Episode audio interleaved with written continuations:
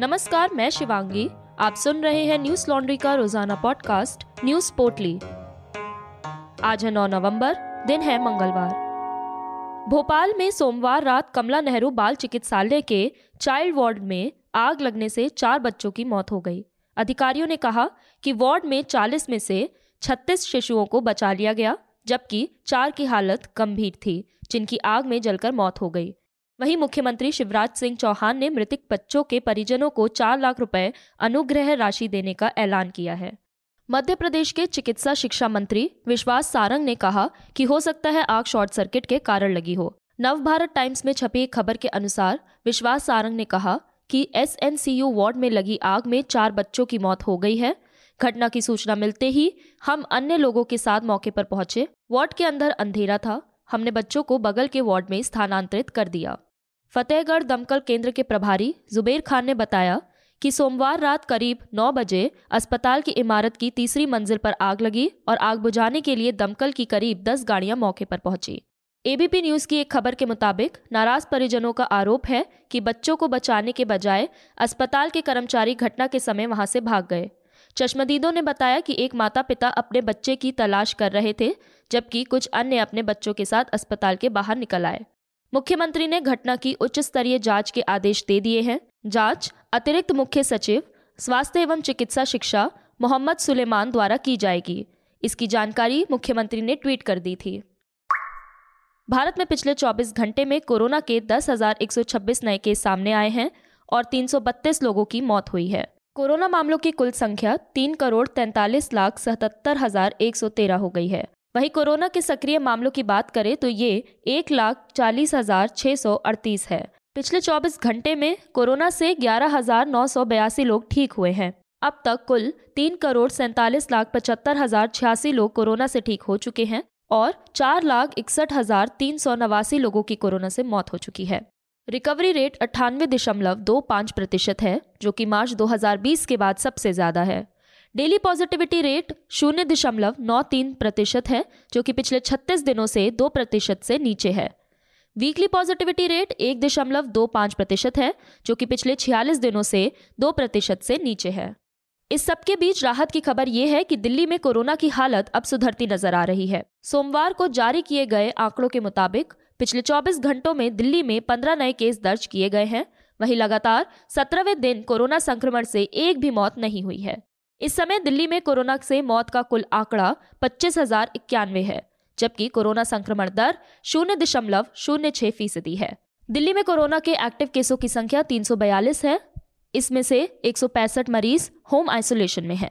सक्रिय कोरोना मरीजों की दर शून्य दशमलव शून्य दो तीन फ़ीसदी है और रिकवरी दर अट्ठानवे दशमलव दो तीन फ़ीसदी है। दिल्ली के मुख्यमंत्री अरविंद केजरीवाल ने सभी वर्ग के मजदूरों का न्यूनतम वेतन बढ़ा दिया है। उप मुख्यमंत्री मनीष सिसोदिया ने सोमवार को अकुशल, अर्धकुशल और कुशल श्रमिकों के न्यूनतम वेतन में वृद्धि की घोषणा की। दिल्ली सरकार की ओर से जारी एक बयान में कहा गया है कि इस बढ़ोतरी से अकुशल श्रमिकों का मासिक वेतन पंद्रह हज़ार नौ सौ आठ रुपए से बढ़कर सोलह हज़ार चौसठ रुपए हो गया है। वहीं अर्धकुशल श्रमिकों का मासिक वेतन सत्रह हज़ार पाँच सौ सैंतीस रुपए से बढ़कर सत्रह हज़ार सौ तिरानवे रुपए हो गया है। कुशल श्रमिकों का मासिक वेतन उन्नीस हज़ार दो सौ इक्यानवे से बढ़कर उन्नीस हज़ार चार सौ तिहत्तर रुपए कर दिया गया है। मैट्रिक, लेकिन गैर स्नातक कर्मचारियों का मासिक वेतन उन्नीस हज़ार दो सौ इक्यानवे रुपए से बढ़ाकर उन्नीस हज़ार चार सौ तिहत्तर रुपए और स्नातक और उसके ऊपर की शैक्षिक योग्यता वाले मजदूरों का मासिक वेतन बीस हज़ार नौ सौ छिहत्तर रुपए से बढ़ाकर इक्कीस हज़ार एक सौ चौरासी रुपए कर दिया गया है। उप मुख्यमंत्री का कहना है कि सरकार अपने कई खर्चों में कटौती कर रही है। यह बड़ा कदम कोरोना वायरस महामारी के दौरान गरीबों और मजदूर वर्ग के हितों को ध्यान में रखते हुए उठाया गया है। लिपिक और सुपरवाइजर वर्ग के कर्मचारियों को भी इसका लाभ मिल सकेगा। उन्होंने ये भी कहा कि दिल्ली में मजदूरों को दी जाने वाली न्यूनतम मजदूरी देश के किसी भी राज्य की तुलना में अधिक है। कोविड और महँगाई से परेशान मजदूर वर्ग को न्यूनतम मजदूरी में बढ़ोतरी से कुछ राहत मिलेगी। तमिलनाडु में बारिश अपना कहर बरपा रही है। राज्य के कई हिस्सों में भारी बारिश के कारण पाँच लोगों की मौत हो चुकी है। साथ ही 260 झुग्गियों और 70 से ज़्यादा घरों को नुकसान पहुँचा है। मौसम विभाग के मुताबिक रामेश्वरम, मदुरई में तेज बारिश देखी जा रही है। भारी बारिश के कारण आम जनजीवन ठप हो चुका है। वहीं मद्रास हाईकोर्ट ने वर्तमान स्थिति को देखते हुए चेन्नई नगर निगम को फटकार लगाई है।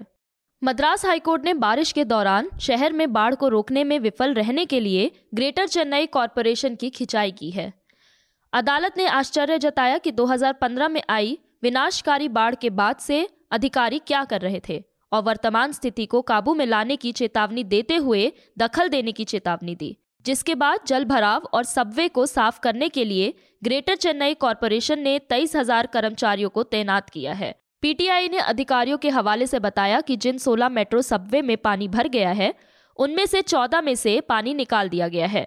1107 लोगों को 48 राहत शिविरों में रखा गया है और तीन लाख पचास हज़ार से अधिक भोजन के पैकेट उपलब्ध कराए गए हैं। कांचीपुरम, तिरुवन्नमलाई, चिंगलपेट और तिरुवल्लुर के उत्तरी जिलों में 314 लोगों को 10 शिविरों में रखा गया है। जल भराव को देखते हुए सुरक्षा के लिहाजे से बिजली भी काट दी गई है।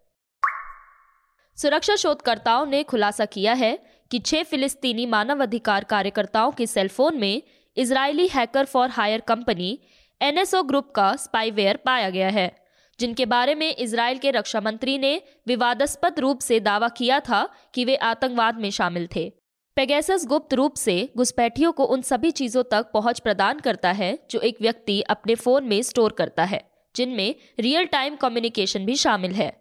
नॉन प्रॉफिट फ्रंटलाइन डिफेंसर्स के मोहम्मद अल मस्काती ने कहा कि ये स्पष्ट नहीं है कि एनएसओ स्पाईवेयर को कार्यकर्ताओं के फ़ोन में किसने डाला था। शोधकर्ताओं के अनुसार हैकिंग जुलाई 2020 में शुरू हुई थी। मीडिया रिपोर्ट्स के मुताबिक सुरक्षा शोधकर्ताओं का कहना है कि इसका पता नहीं चल पाया है कि ये कब और कैसे हुआ।